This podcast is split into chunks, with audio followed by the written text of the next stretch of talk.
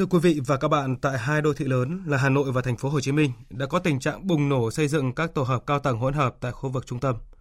Đây là loại hình công trình có mức độ tập trung dân cư rất cao và là một trong những nguyên nhân làm gia tăng áp lực lên hệ thống hạ tầng.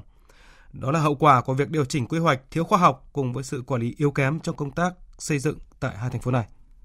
Hàng loạt các dự án điều chỉnh quy hoạch không vì lợi ích chung, gây bức xúc cho nhân dân, thậm chí có nơi khiếu kiện đông người. Đây cũng là nội dung của loạt bài Điều chỉnh quy hoạch tùy tiện, ai chịu trách nhiệm do phóng viên Thành Trung thực hiện với bài một nhan đề Hà Nội điều chỉnh quy hoạch vì lợi ích của ai? Mời quý vị và các bạn cùng nghe. Khu đô thị Nam Thăng Long hay còn gọi là khu Ciputra Hà Nội được triển khai xây dựng từ những năm hai nghìn. Khi mới được triển khai, chủ đầu tư cũng là đơn vị trực tiếp bán căn hộ, nhà phố, quảng cáo. Đây là nơi đáng sống nhất thủ đô. Cũng vì vậy, giá mỗi căn nhà trong khu vực này lên đến cả chục tỷ đồng. Mới đây, chủ đầu tư khu Ciputra xin ý kiến điều chỉnh quy hoạch và đề xuất điều chỉnh quy hoạch giai đoạn hai theo hướng nâng lên hai mươi tầng, tăng mật độ xây dựng. Việc này đã gây bức xúc đối với người dân đang sinh sống trong khu vực này. Các hộ dân đã đồng loạt ký tên, phản đối và gửi tới Chủ tịch Ủy ban Nhân dân thành phố Hà Nội cùng các sở ban ngành đề nghị dừng việc điều chỉnh. Người dân cho rằng chủ đầu tư đã lừa dối người mua khi biến một khu đô thị hiện đại đáng sống nhất thủ đô thành một khu nhà chọc trời. Hơn nữa, việc điều chỉnh quy hoạch này là vì lợi ích nhóm của nhà đầu tư, không phải vì lợi ích của người dân. Bà Nguyễn Thị Hiền, một người dân đang sinh sống trong khu Ciputra cho biết. Cái mật độ dân cư ở đây đã, đã có một cái quy định chuẩn rồi. Nếu như bây giờ mà tăng như thế thì cái mật độ dân cư rất là đông. Nó sẽ ảnh hưởng đến cái việc mà giao thông rồi là các cái cơ sở hạ tầng rồi các cái tiện ích công cộng. Chắc chắn một trăm phần trăm là dân ở đây họ sẽ không đồng, không bao giờ họ đồng ý. Bởi vì rằng đấy là những cái tiện ích và những cái lợi ích của bản thân những người cư dân ở đây. Điều đáng nói là từ việc xin ý kiến điều chỉnh quy hoạch lần này, cư dân lại phát lộ ra nhiều chủ đầu tư đã nhiều lần xin điều chỉnh quy hoạch nhiều ô đất mà không lấy ý kiến của người dân mà vẫn được các cơ quan chức năng hợp thức hóa. Nhiều ô đất đã được điều chỉnh theo hướng tăng mật độ dân số, có ô tăng tới gần năm nghìn người.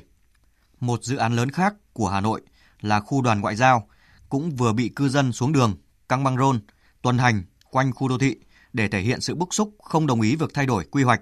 Cùng với đó là việc Tổng Công ty Xây dựng Hà Nội, chủ đầu tư thất hứa trả sổ đỏ. Dù người dân đã về ở hai đến ba năm nay, hạ tầng khu đô thị còn nhếch nhác, chưa hoàn thiện. Bà Trần Thị Mai Anh, người dân ở chung cư en không hai tê một, khu Đoàn Ngoại giao Hà Nội nói. Tòa nhà là cam kết là ba năm là có sổ đỏ, thế giờ chúng tôi chưa được có sổ đỏ nên là con muốn học, muốn học ở đây ấy, thì là chúng tôi lại phải chỉ phải có tiền mới, mới ấy được, thì mấy con mới vào trường cấp hai được, vì là trái tuyến. Sổ đỏ đến nay là hướng tôi là ba là, là là có, nhưng mà đến năm nay là ba năm hơn rồi mà chưa có sổ đỏ luôn. Hiện nay, tình trạng quá tải ở những con phố trước đây như đường Nguyễn Chí Thanh, quận Đống Đa được coi là con đường đẹp nhất Việt Nam. Phố Phạm Hùng, Láng Hạ, Tố Hữu, Trung Hòa, Nhân Chính, vân vân, nay đã trở nên chật chội và luôn ùn tắc vào giờ cao điểm. Điều này được lý giải là do các tòa nhà cao tầng mọc lên ở phía tây của thành phố. Thậm chí có tuyến đường rất ngắn như đường Nguyễn Tuân, có đến vài chục nhà cao tầng đua nhau mọc lên. Mỗi căn hộ ở đây có giá không dưới bốn mươi triệu đồng một mét vuông.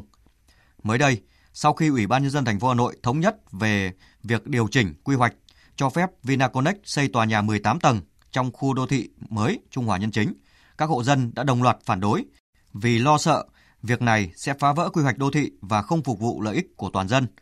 Vấn đề điều chỉnh quy hoạch không vì lợi ích của người dân đang là vấn đề nóng, gây bức xúc trong dư luận.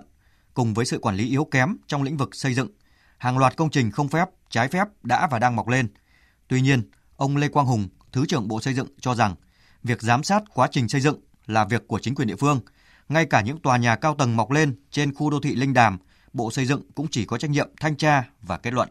Thì nó có vấn đề phân cấp, tức là Bộ Xây dựng thì quản lý nhà nước, ban hành pháp luật và có ý kiến về quy hoạch chung và một số các cái ý kiến về quy hoạch phân khu. Thế còn triển khai các cái chi tiết thì là của chính quyền địa phương. Và trách nhiệm Bộ Xây dựng thì sẽ phối hợp với các chính quyền địa phương để có kiểm tra, rà soát và yêu cầu thực hiện đúng. Hiện tượng tắc nghẽn giao thông ở Hà Nội là dẫn chứng điển hình cho sự thiếu đồng bộ, thiếu kết nối giữa quy hoạch xây dựng đô thị với hạ tầng kỹ thuật xã hội. Ngoài ra, tình trạng xây dựng sai quy hoạch, sai giấy phép xây dựng diễn biến phức tạp. Một số khu vực được quy hoạch là đất cây xanh, nhưng thực tế lại mọc lên các khu dân cư. Nhiều dự án đô thị chậm tiến độ. Một số nhà đầu tư có biểu hiện giữ đất, trì hoãn bằng cách xin điều chỉnh quy hoạch điều chỉnh chủ trương đầu tư để chờ đủ điều kiện mới thực hiện hoặc chờ chuyển nhượng dự án. Quý vị và các bạn vừa nghe bài một trong loạt bài điều chỉnh quy hoạch tùy tiện ai chịu trách nhiệm, đề cập thực trạng quy hoạch bị băm nát ở nhiều khu đô thị Hà Nội, gây ra nhiều hệ lụy. Trong chương trình Thời sự trưa mai, chúng tôi tổng hợp ý kiến của các đại biểu Quốc hội, chuyên gia, nhà quản lý, ngăn chặn tình trạng băm nát quy hoạch này.